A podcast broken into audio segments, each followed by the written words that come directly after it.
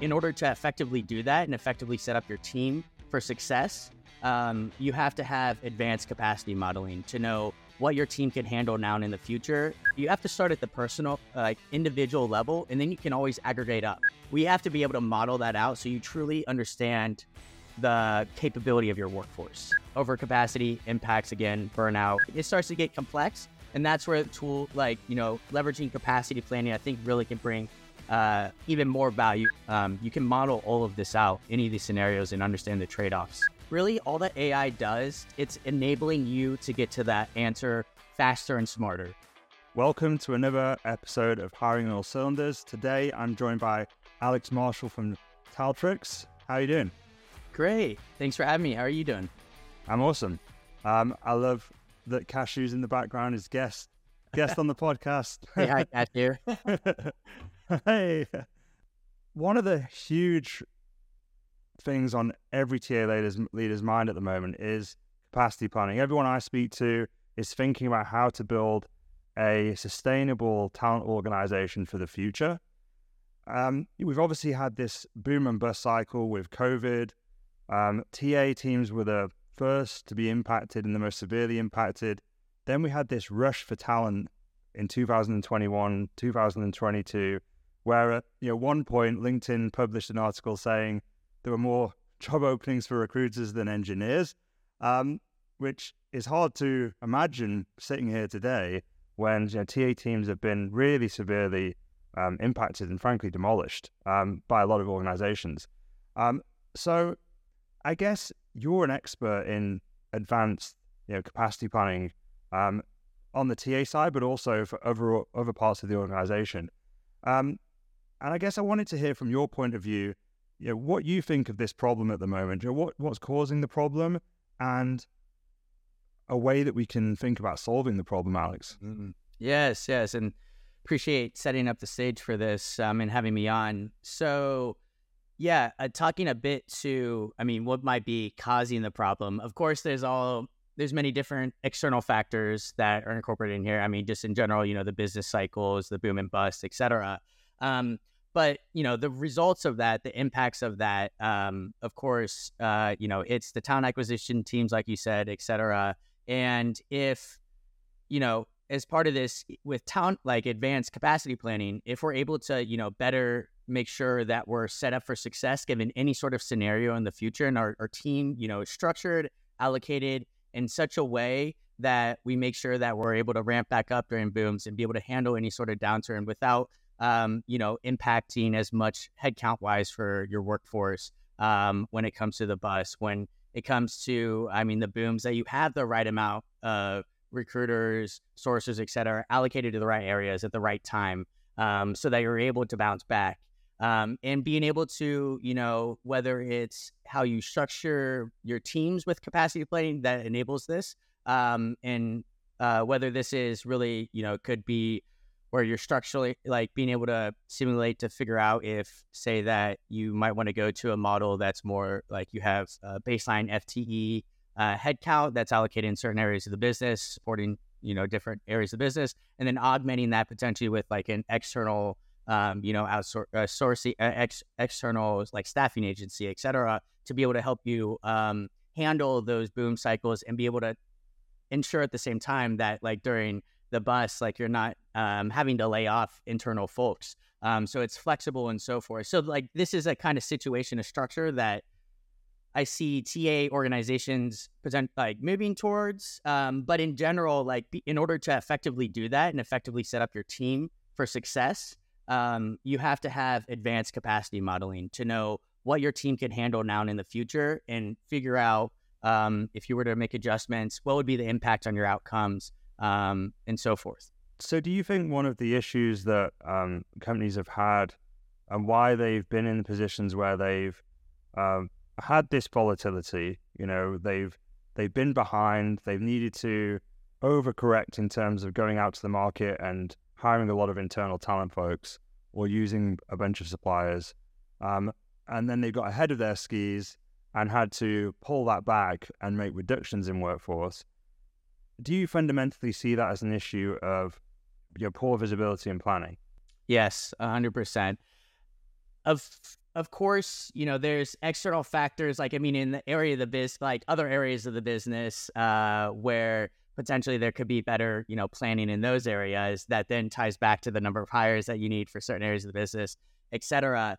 Um, but yeah, for talent acquisition, the headcount plans, et cetera, that you get from the business, um, uh, being able to better plan uh, for any of these sorts of situations, you can really prevent a lot of these the negative impacts and be able to be better set up for success when you get back to those booms. I mean, there's such a huge opportunity, and now that we have more and more data and more advanced AI, et cetera, out there for more advanced capacity modeling, that this is something that leaders really can tap into on the talent acquisition end to make sure um, that they're right, you know, right size, right staffed, uh, and that each of the individual recruiters are best set up for success as well. Um, uh, like they're not being burned out, you don't, yeah, uh, et cetera um, on top of just having the organization set up structurally, planned out structurally, intelligently in order to achieve your objectives. So let's say I'm a you know, TA leader that's just gone through this this period of time, and I'm looking to increase the effectiveness of, of capacity planning in my organization. Um, talk me through, you know, step by step, what I should do uh, from a place of you know, ground zero. Yeah. So to start off, I mean, fundamentally, uh, capacity planning, it's really the analysis and, you know, the planning of uh, the current uh, demand, I mean, the current and future demand and supply for whatever area of the business. Um, and making sure, of course, like you're planning to make sure that you have the right workforce at the right time in order to meet the meet the demand. Uh, so when we get to and before I dive into like how you start from ground zero to build up, or like work with where you're at now. Um, to describe further what like I see as what advanced capacity planning is, like characteristics of that, I would say there's three main characteristics, which are that it's personalized, continuous, and adaptable. So with the personalized end of things, it's it's very important that instead of looking at just at the aggregate number of headcounts uh, that I have, like FTEs, et cetera, um, and these generally handle these folks generally handle this number of hires or this level of workload, et cetera. That you start at the indi- like very personalized individual level for each recruiter, sourcer, et cetera, so that you're able to then better assess and understand what they can handle now in the future, accounting for the variety of work that they're working on, whether they're requisitions or uh, evergreens, multi position. Uh, they have varying level of difficulty, et cetera um, and then really coming up with like kind of these optimal rec loads that account for as well with like projects, et cetera, that are tied back to outcomes. But you have to start at the personal, like individual level, and then you can always aggregate up. But you know, like recruiters, you know, so, I mean, of course, there's is there's cyclic behavior uh, just in general with like areas of the business, um, and so sometimes they're you know 50% capacity, sometimes that are 150% capacity. We have to be able to model that out so you truly understand the capability of your workforce uh, when you aggregate. And then continuous is, of course, you being able to continuously measure the capacity now and in the future of my of the individuals, um, and then aggregating up. And then adaptable, that it's able to the the capacity planning, it's able to handle different sorts of work structures, different types of requisitions, different types of uh, recruiters, um, and be able to handle different scenarios that you throw at it, like this uh, we were talking about with the boom and bust cycle, being able to s- simulate, say that we are going to, uh, we have to cut back in certain areas of the business, uh, that the framework is flexible enough to allow you to simulate the impacts of something like that and simulate the impact uh, on the capacity and the outcomes of your workforce. So then from there, um, so again, it's personalized, continuous, and adaptable. So how do we really start from ground zero? Um, fundamentally it's demand and supply. Like no matter where you're looking, demand and supply. We have to measure this now and in the future. Uh, so one thing here is I just want to note um, on the demand end. So you know the demand for us. I mean for uh, you know talent acquisition organizations generally, it's mostly you know uh, like hires. You're making hires in different areas of the business. You have to hit a level a goal.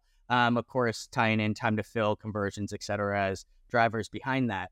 And one thing here, I've seen a lot of uh, I've seen a lot of leaders out there using uh, projecting demand based off of the number of hires. Uh, but really, you have to you have to do it based off of what I recommend is really basing it off of or what's the work that these uh, your recruiters are working on at that moment in time, and really that's the rec load or project load, et cetera. But it's what they're actually working on. The number of hires per month as part of the capacity plan. That number of hires is an outcome. It's not what they're working on at that moment in time.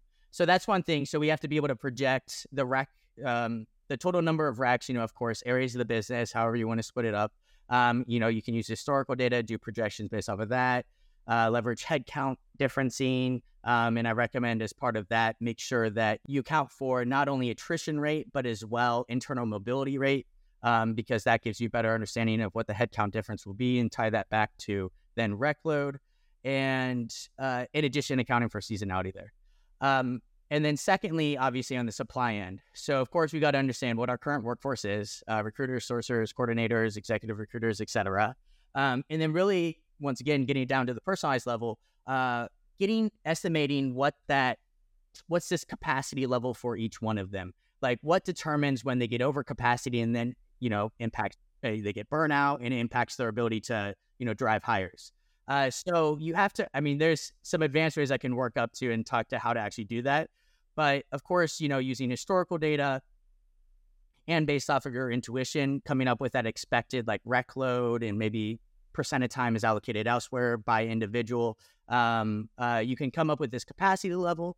And then when you have the supply and demand, uh, in addition to this capacity level, then you can estimate by individual what's their capacity now. So it's number of number of recs that they're working on right now, and then based off of our projections, how many recs we expect each of them to be handling in the future. And then you can see essentially uh, which recruiters you expect to be over and under capacity. Uh, you can, you know, of course, understand. I mean, which helps you, yeah, you know, plan out your workforce. Of course, that's like fundamentally supplying the demand. Um, and sim, like if you were to start a simple case, of course, like to implement something like this using like spreadsheets, uh, you know, Excel or spreadsheets or something like that. Um, there, you know, the trade off being here, of course, it might not meet the needs of like that personalization, the co- the continuous and the adaptable framework. Uh, they're manual, hard to maintain, um, and you know, of course, the accuracy uh, could be off. It can be very complex to actually get accurate, like capacity estimates that tie back to outcomes. But with spreadsheets, you know, you can do a lot of this, like what I'm talking about. You know, of course, you have to determine the time frame that you're looking at you have to um, and like generally you know of course you want a frequency uh, for like the demand so it's like monthly uh, generally recommend could be quarterly etc and then project out um, each of your the total number of recs you expect by department. You can get more granular with that as well.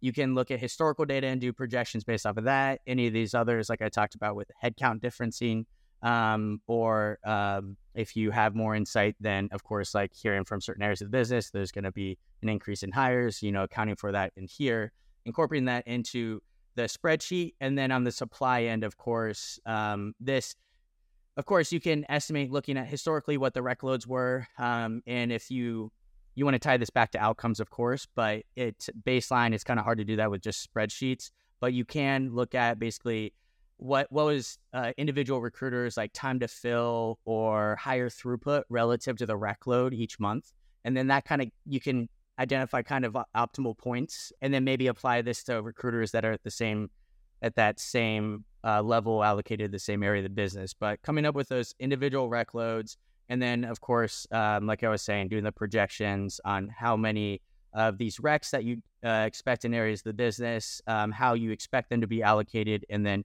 is this recruiter over under capacity relative to that? And of course, over capacity impacts again burnout and their ability to actually do hires. There's, yeah, go ahead. I mean, there's more and more advanced stuff. I, I'd love to talk to that, but I want to make sure.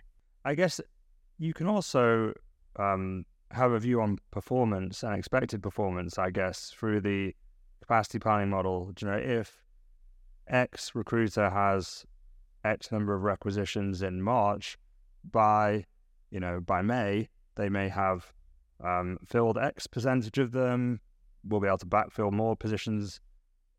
Can you look at capacity model, modeling that way using your model? Yes, exactly, exactly. And I mean, at Taltrix, we do do this for you, like automatically using AI and everything else. But um, uh, but just in general, this is how I definitely do recommend, like for capacity modeling, especially advanced. I mean, when you're doing advanced capacity modeling, is being able to tie back to uh, the expected productivity or the performance expectation, um, or tying back that to the workload. Because of course we know people are over capacity. Uh, they're not going to be able to perform to expectations, and they could get burnout and leave. Of course.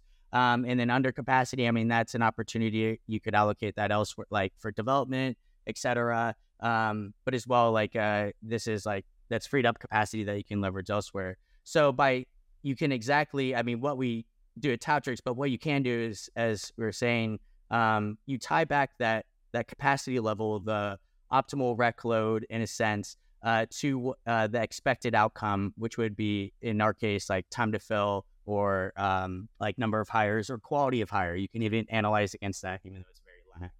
Um, and then you can see essentially when we're over capacity in certain areas, then you can estimate uh, what the t- time to fill will be for this individual that month and then aggregate up from there. So you can really get to a point where you can tie that capacity, the capacity plan, et cetera, to what the outcomes will be, as you're saying, um, and make sure that your team's set up so that you're able to meet the needs of the business in that area.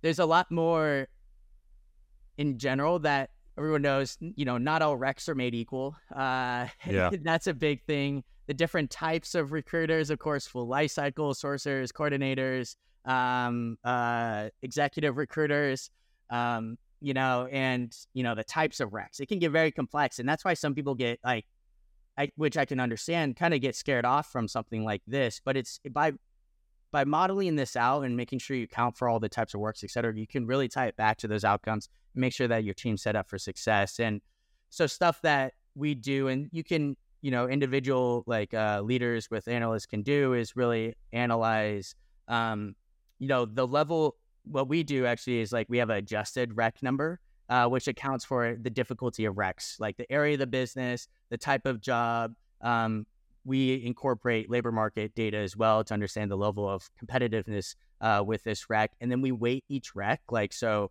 yeah, like a director data science and R and D and uh, very in Silicon Valley might be weighted at like three recs. It feels like three recs, recs versus like an intern uh, rec in some area of the business might be weighted around 0.5, um, accounting for this. So this is something to I recommend incorporating into this, and you can do this like just the area of the business that you're looking at. Um, uh, just like historically, the average, like figure out the weighting for them, the average, and you can do projections based off of that. Then it counts for the difficulty.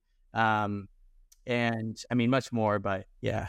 Uh, That's awesome. Yeah. I know that one of the challenges that recruiting leaders typically have with setting goals for their teams and, you know, having um, targets and, and, KPIs is the variance in roles, uh, like you were saying. And I've seen companies try to approach this in numerous different ways. I've seen a scoring system where, like you said, I think I actually think the most successful system that I've seen is a scoring system, like a weighted scoring system, like you said, where each recruiter gets assigned a total number um, as their target for the quarter. So let's say they need to achieve a um, 20. Um, and that can be made up of you know, one executive hire, a couple of more junior hires, and that takes into account the difficulty level um, of each piece of work that they're doing. Exactly. Um, rather than just blanketing every role as the same, which I definitely see happen a lot in um, in organizations. And, and and actually, most organizations do go a layer down than that. They say maybe know, engineering, they maybe say G&A, they say go to market. But again, there's variance within those. Um, exactly. the levels. You know, yeah levels, locations, you know. Yes, yeah, um, there's so many all factors. kinds of things. So um, I really like that approach. I, I, do think that's the future of where like capacity modeling and also also like performance planning for your team is going to go. In in regards to how you know the, what a, a leader needs to to set this kind of thing up. You know, do they have to go out and start purchasing expensive platforms? Does it really easily um, kind of fit in with their ATS system that they're using? Do they have to build like a, a data warehouse? Like what, from a technical standpoint or a platform standpoint, do, do people have to do to build a, a model like this? Yeah, great question. So, of course, it comes back to the level of how close you're able to get to with, I mean, what you're looking for when it comes to how personalized, how adaptive, um, and uh, how uh, continuous the you want how continuous you want these models to be. you know, you can start with spreadsheets, and I've seen a lot of this. Um, you, whether it's a leader themselves, a leader's time is very valuable too. So it's like, of course, we don't want the, you know, generally, um, uh, like don't want their time necessarily allocated to do like a bunch of analysis. Um, so if you have an analyst, I mean, they can uh, enable enable you with this uh, in order to get to the point where it's like something that in they might work in spreadsheets. Um, uh, they can pull the data from the ATS. Uh, none of the real ATSs out there really do like robust capacity planning for you that I've been exposed to. So you have to do additional level of um, analysis on top of that. And, um, you know, you can build internal dashboards, uh, but then at that point, there might be, you might need, in, in order to really do robust analysis of like the weighting of recs, um, uh, being able to do scenario planning, um, et cetera, you actually have to build out kind of like an internal data science and engineering team in order to build these out. Like it's not, especially if you're trying to incorporate AI to make this really accurate and accounting for like labor market di- conditions as part of this, it, it can get very costly. Um, you can start, eh, always start from somewhere, of course, like do the best that you can, you know. Um, uh, but, you know, there are, that's the reason, I mean, in part why we created Taltrix is that we're able to provide uh, very advanced capacity planning, resource management in general, uh, for like talent acquisition, et cetera. So, um, you know, going externally is is definitely an option um, in something when you do want to get to very advanced capacity modeling. That might be the way to go, or build out an internal team that builds tools. And and do you see a trend in terms of the types of companies, the size of companies that typically look to implement something like this? Is it more like later stage, like scale ups and enterprises? Do you see kind of early talent teams looking to build this muscle? Like, what have you witnessed? So actually, both. Uh, I've definitely seen, definitely been exposed to uh, like you know startups um, that might start to get I don't know Series A, B, et etc., or uh, where they have a couple hundred folks, and then they're really trying to plan out once they maybe get another injection of capital from venture capital firms, like where they need to allocate their resources in order to make sure that they're able to hit their targets for the next round um, I've definitely got exposed to that. You you know more spreadsheets can I think can enable uh, like that Series B if you're focused. If we're just talking about um, uh, like talent acquisition, just the size, etc. Um, but of course, where I think a lot of the value comes from something like this is um, being able to, of course, like at scale. So later stage enterprise, mid market, uh, recruiting teams once it gets becomes too complex for you to as a leader to be able to make sure on on on top of everything that's going on and uh, so I, 10 15 or more recruiters maybe on the team it starts to get complex and that's where the tool like you know leveraging capacity planning i think really can bring uh, even more value than say like the smaller like you know uh, earlier stage companies. And you know a lot of the leaders that i'm speaking to at the moment are thinking about how to build their team from a internal standpoint, so an FTE headcount perspective, and the mix that they're going to split between FTE and you know vendors. So it could be or, or, flexible support, so contractors, you know, recruitment agencies, RPOs, you know, all these different kinds of, of levels of support. Um, does this tool allow you to build a model that factors in or allows you to understand what option would be the best and how would that work?